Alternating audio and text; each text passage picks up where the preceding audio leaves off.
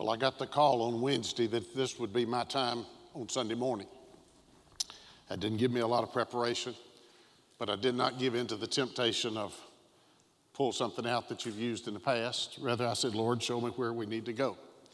And he's led me today to 1 Corinthians chapter 1, beginning in verse 4. If you have your Bibles, we'll go there in a moment and stand and read that, but let me just give you a little uh, commentary first. That fourth verse, Paul gives thanks for the Corinthians. The first thought I had on Wednesday of a verse was, I thank my God upon every remembrance of you. That's from the book of Philippians. And I thought, well, now, there it is in Philippians. Is it anywhere else in Paul's writings? And I discovered similar statement here, but then I also found out Paul wrote 13 letters, and 10 of those contain a similar statement to every one of the congregations, every one of the uh, audiences that he communicated with, that he was thankful for them.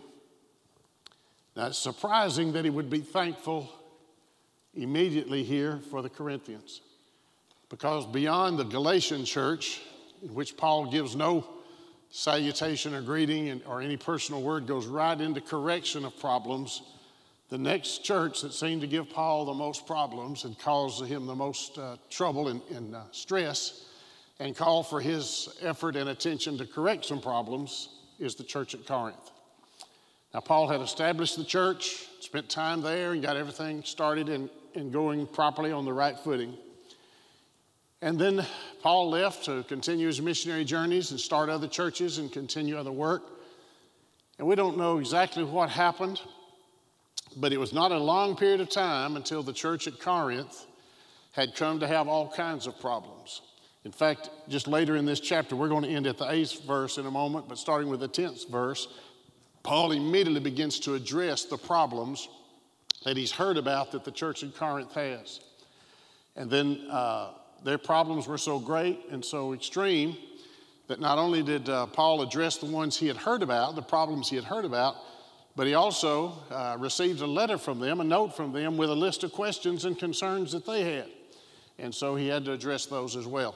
So the entire book of Corinthians, if you remember the story uh, and the study, it's uh, a story of Paul addressing issues and problems in the church at Corinth. Those that uh, the, the information, the problems they were having had gotten to him, and others that they had written him about, and he addresses all of those issues. But this is one more troubled church. Now, it started on a firm foundation, but in a short period of time, the trouble began to develop in the church. Let's read our passage and then we'll talk more about it today. 1 Corinthians chapter 1, beginning in verse 4. And if you'll stand with me.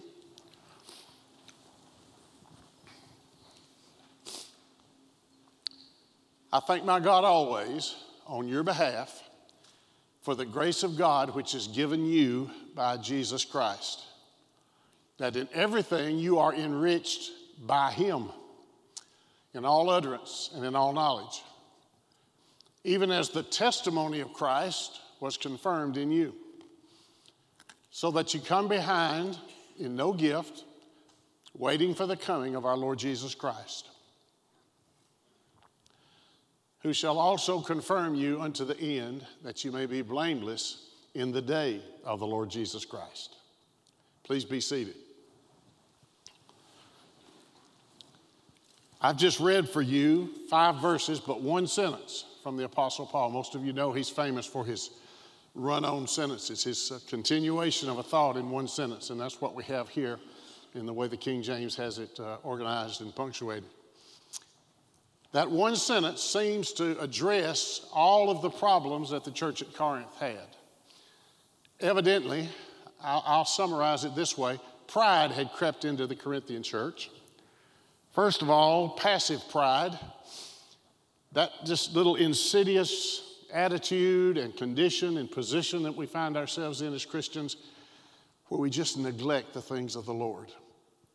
We're not diligent in our uh, study of the Word. We're not faithful in our prayer life. We're not attentive to church attendance and to worship and to fellowship. Uh, we're not acquainted with the ministry of the Holy Spirit to help us uh, be successful and to be on focus in the Christian life. Evidently, that's what had happened to the church at Corinth in a short period of time. Now, I don't think it happened instantly, I think it happened over a period of time, gradually. And it was, first of all, passive pride. But when you read through the book of Corinthians and uh, Paul's uh, issues that he had to deal with, you find out it moved from passive pride to active pride. Because the very first chapters I've just indicated, Paul begins to deal with strife and competition and arrogance and uh, divisions within the church. And if you remember the story, there's so many uh, issues that uh, can be traced back to the issue of pride. The Corinthian believers just not being diligent, just not being attentive, just not being disciplined to their walk with the Lord. And so, gradually, over a period of time, they moved into a, an attitude passively I can do this myself. I don't need uh, to go to that trouble, that discipline. I don't need to depend upon the Lord, rely upon the Lord. And then that began to manifest itself in outward behavior and activity in their church. As I speak to us today, I want to simply make this a reminder. And uh, I'll say to you, uh, you probably won't believe me when I tell you, but I'm going to try to be brief. Uh, for my own sake, I'm having some throat trouble, and if I can get through here without coughing into the microphone too many times, that'll be a good thing to do. Uh, but I'll try to be brief and just give you a simple reminder today that you can take with you. All of us are subject to that passive pride. Just insidiously, quietly, slowly, but profoundly, we begin to develop an attitude that I can do this on my own. I can figure this out. I know the answer to this. I know how to handle this. In our passage here today, we're going to go back and look at each verse. Our passage here today uh, the Apostle Paul, I think, gives one sentence, one statement, and I think he's saying this this is where you need to be. Now, the rest of the book is this is where you are, and we're going to change it, we're going to correct it. But this is where you need to be. I think he's also saying to them, This is what I taught you. This is uh, where I left you. And this is where you need to return once again. An understanding and a knowledge of our need for the Lord our reliance and dependence upon the Lord daily throughout our lives as Christians. We're never able to do it on our own. We're never able to uh, uh, approach the Christian life in our own strength. We need to understand that, but we subtly find ourselves shifting from that dependence and reliance upon the Lord to uh, uh, that dependence upon ourselves, and then that strife with others and that competition with others. And in this case, it manifests itself in a church, but in our lives, it could manifest itself certainly in this church if we're not cautious and careful, but it can also manifest itself in our marriages, in our relationships, in our witness to the world, where we just lose that constant walk with the Lord uh, and close walk with the Lord and try to do things on our own and end up in the kind of problems that the church at Corinth had. I love what one of our songs said just a few minutes ago. We will keep our eyes on you so that we can keep our heart on you. Folks, that's the way the Christian life begins, that's the way it continues, and that's the way it will end. It's all about Jesus, it's nothing about us. Let's go back and look at our verses for a moment. And as we look, I want you to notice where Jesus is in every verse. He's at the heart of it. There we go. Paul says to the Corinthians, I thank my God always on your behalf. So he's grateful for those who caused him extreme problems and gave him great disappointment.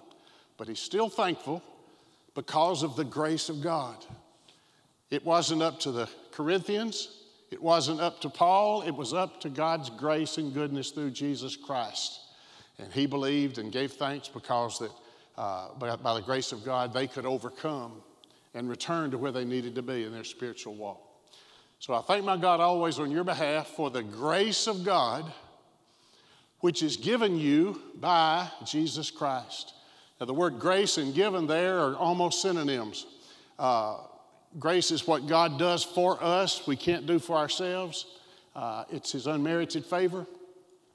And so that which is given is that which God gives us. He gives us of His grace. But I want you to notice that grace is given to us by Jesus Christ. And let me just remind us Jesus is able to extend to us the grace to save us, the grace to keep us and to bless us and to use us, the grace to bring us to the end. He's able to do that because one day He left heaven and came to earth, and we're about to celebrate that arrival upon the earth.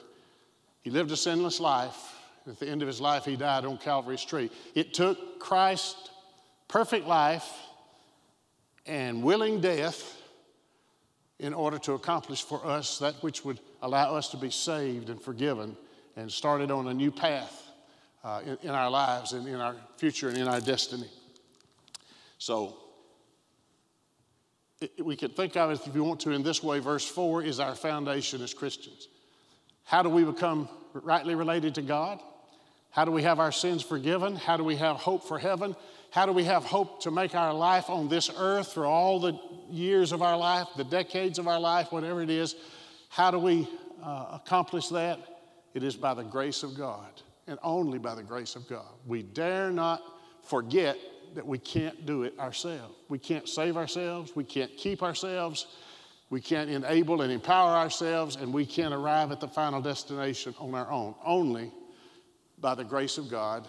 And that grace of God was purchased for us when Jesus died on the cross. And I always like to remind people as well there on the cross, the price he paid was not just the physical suffering, but that agony when he cried out, My God, my God, why hast thou forsaken me? Uh, and all the other suffering and agony that he endured there on the cross. But then when he died, Father, into thy hands I commend my spirit. And he bowed his head and he gave up the ghost. He was taken from the cross, he was buried, and on the third day, God raised him from the dead. And the message in that is what Christ has done, I accept, I'm pleased with, is absolutely perfect and complete and sufficient for your salvation. And so, if you want to be saved, you'll do it by the grace of God, by the gift of the Lord Jesus Christ, accomplished on the cross and witnessed to, testified to by uh, God the Father when He raised Jesus from the dead on the third day. So, if you're making some notes, you might want to put the word down right here foundation. The Christian life's foundation is the gift of God, God's grace, purchased and accomplished for us by Jesus Christ. Now, let's look at the next few verses. I see this as continuation. The Christian life begins when we're saved, when we're born again, when our sins are forgiven, and we start out uh, in a brand new direction. Old things are passed away, all things are become new. But then there's a lifetime to live for the Lord. And there's where I think we get uh, uh, into this temptation for passive pride that can lead to active pride as well. And that is, uh, we've got to live every day We've got to live on the mountaintop, we've got to live in the valley. We've got to go through uh, week after week during the year, month after month, year after year, decade after decade, however long the Lord gives us. We've got to live that Christian life beautifully, successfully, and effectively. And we also only do that by the grace of God, by the presence and the work and the ministry of Jesus Christ. Look at uh, in verse 5, this is the continuation of the Christian life. Its foundation is the grace of God through Jesus. Its continuation, that in everything, I don't think that's necessarily a reference to just everything, but every facet of your life, every area of your life, every need of your life, in everything you are enriched by Him. I can't be saved without Jesus Christ, and I can't have my needs supplied, my life uh, uh, continued, my life multiplied. I can't have that happen either without the provision of Jesus Christ. Now, you see where Jesus is there in that fifth verse? That in everything you are enriched by Him. The same one who died to give us salvation is the one who ministers to us, uh, uh, develops us, uh, assists us uh, all the way through the Christian life so that we're enriched by Him. And then Paul mentions two specific things there in all utterance and all knowledge. Well, think about the difference in those two. Knowledge is that which would be on the inside, that which we know. And when we know the right thing, then we're able to say the right thing, or do the right thing, or behave in the right way outwardly. There's living the Christian life. There's the continuation of the Christian life. And it only comes by the provision of Jesus Christ. He not only provided for our salvation initially by forgiving our sins, but He comes alongside us He walks with us, He shepherds us, He ministers to us, and enables us to live that Christian life victoriously and successfully. I would ask you to think about your life today, where you are spiritually. Have you drifted? Did you know at one time you're born again by the grace of God through faith? And that it was not of works, lest any man should boast. It was a gift of God. Have you known that? Well and good. That's the, that's the foundation, that's the beginning point. But the Christian life continues for a lifetime.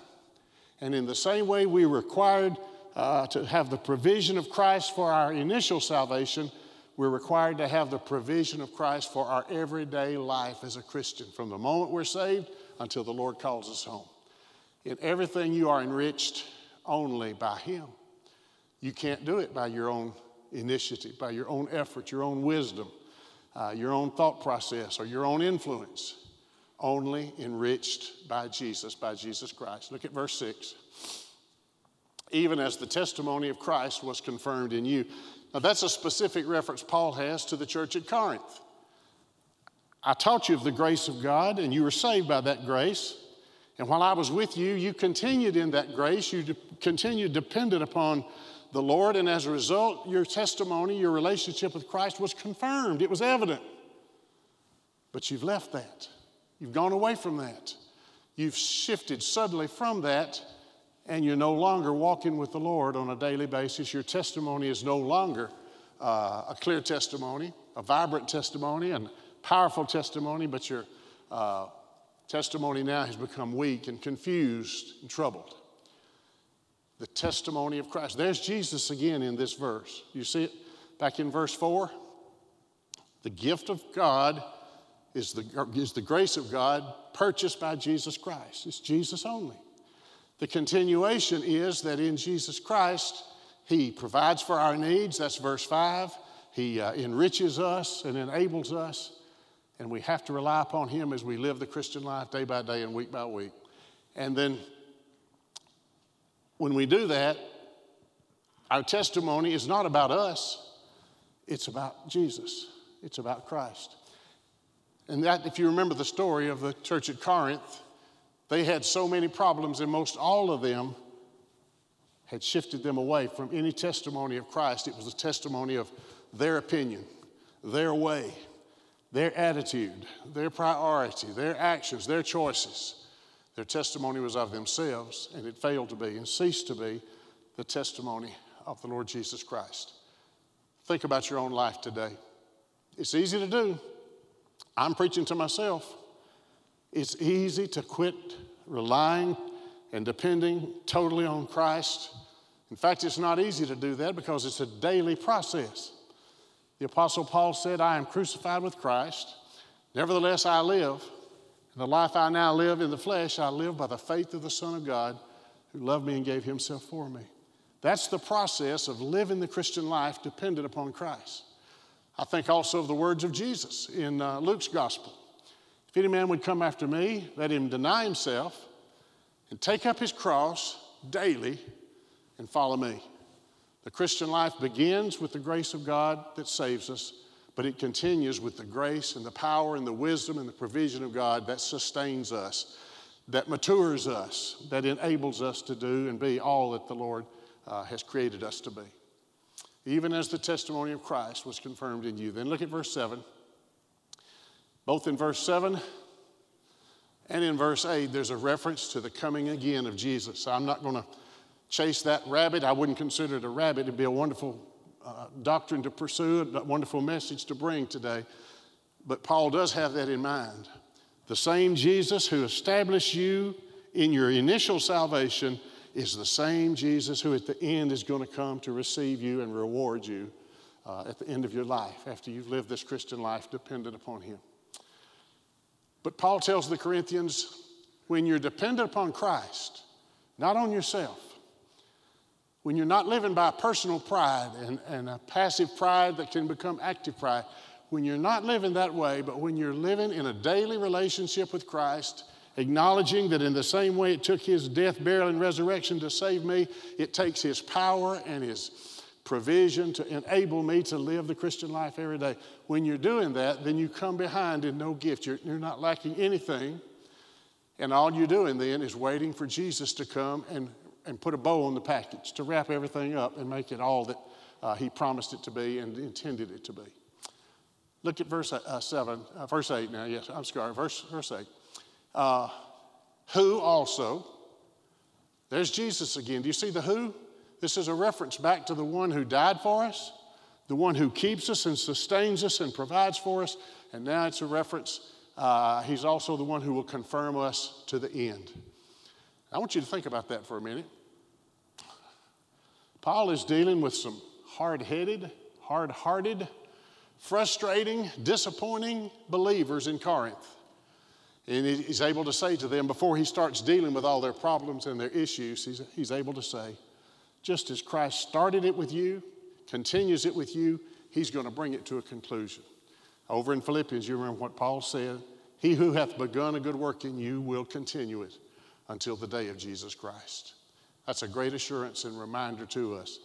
And the uh, hope we have of uh, being confirmed to the end, fulfilled to the end, completing God's plan and purpose for our life, the hope we have for doing that comes as we learn to walk with the Lord and trust in the Lord, rely upon the Lord on a daily basis, not just daily, but moment by moment, decision by decision, action by action, choice by choice, we come to rely totally, completely upon the Lord. So that when the Lord comes back in the day of our Lord Jesus Christ, you may be found blameless. Now, that's the last thing the Apostle Paul wanted to say to those Corinthians right then, but he had no choice because the grace that's powerful enough to save us is the same grace to sustain us and to keep us, and it's the same grace that one day will complete us and deliver us to his plan and his promise for us at the end of time. I want to offer that to you today just as a reminder. Sometime you may want to take your Bible and go through a quick study of the book of Corinthians, and you'll see that this five verses, this one sentence, is all Paul has to say before he plunges into all the issues that he's trying to correct and deal with and questions that he's trying to answer. But I think he puts that one sentence right here in the beginning to say, This is where you were, this is where you need to be, and this is where you will be successfully as a Christian when you simply remember, I can't do it on my own. I couldn't die for my own sins. I can't make the right decisions and go in the right direction in my life each day. And I cannot uh, fulfill God's purpose for my life on my own. And Christ has made provision for us to take care of us from the beginning, the continuation, and the anticipation or the end of our uh, Christian life as well. If I could just give you a couple of thoughts and we'll close. It's easy to stop trusting and to start relying upon ourselves. It's easy for self confidence to manifest itself. It's easy for pride to take over. It's easy for us to subtly and quietly move into uh, that uh, uh, assumed pride, that uh, uh, pride of the background and then we find ourselves finally, eventually, as the Corinthians did, manifesting not only uh, passive pride, but active pride as well. And it's easy to do that. And so I simply offer to you today this reminder the foundation of our salvation, the foundation of the forgiveness of our sins, the foundation of our hope for heaven, the foundation of our living this life here upon the earth successfully uh, and uh, uh pleasing to the Lord. The foundation for all of that is what Jesus did and none of what we did. But that same Jesus who provided for the foundation also says, I'll be with you every step of the way. I'll send the Holy Spirit to comfort you. You have my word. You have a direct access to uh, the Father through me in prayer. Learn to live your Christian life day by day in the same way that you began the Christian life by grace through faith alone, and we live the Christian life the same way by grace, through faith alone. All of it is the provision of Jesus. Again, if you want to go back and study this one sentence, these five verses, Go back again and make yourself a note of how many times Jesus is referenced there. Not always by name, but he is the key to the whole sentence that Paul uh, states and expresses Jesus Christ, beginning, continuing, and ending. He's the foundation, He's the confirmation, and then, thank goodness, in our Christian life, He who begun a good work in us will continue it until the day of Jesus Christ. Jesus Christ is the completer, the finisher of our faith. And that's the way to live the Christian life. Beginning with Jesus, continuing with Jesus, and anticipating, looking forward to the day when we will be with Jesus in person. I think I told you I was going to try to stop a little early, and I am, for the sake of my voice and for the sake of you. So we're going to uh, bring this message to a conclusion by asking you to consider where you stand today with Jesus Christ. If He's not your Savior and Lord, if He's never forgiven your sins, he, if He's never given you the assurance of heaven and the promise of His presence in your life, then you're at the right place today. Jesus is here ready to meet you, to enter your life, and to do everything for you that He said He would do for the church at Corinth, for that He had done for the Apostle Paul, that He's done for me, and that He's done for so many in this room. As we close this service, if you need to come today and put your faith and trust in the one who did it for you, Jesus Christ, I invite you to do so. There may be the need here today for you to come and just spend some time at the altar praying for yourself. You see that subtle shift in your life, that subtle drift, that move from a dependence upon Christ to too much reliance upon self and too much confidence in me. You may need to come today just in prayer and confession, surrender, and let the Lord deal with that in your life. You may come to pray for someone else here today. And you may be here today ready to join this church. It's a holiday weekend. The pastor's not in the pulpit. And so you may say, Well, I'll just wait. If the Lord's calling you here, He wants you to do something about it, and there's no reason to wait. You can do it today. While we sing in a moment, I'm going to be standing here at the front, and uh, as the Lord speaks, and you need to make a public decision of any kind, then we invite you to do so. Let's bow together in prayer. Thank you, our Father, for the opportunity to gather here again this morning. Thank you for your faithfulness to us. Thank you for the clarity of your word and the simplicity and the beauty of how to live the Christian life. To be successful, to be victorious, to be abundant. We thank you for that, our Father. And now we pray in these moments that we will respond to the word and to the speaking of the Holy Spirit. And whatever decision needs to be made here today will be made right now. Amen.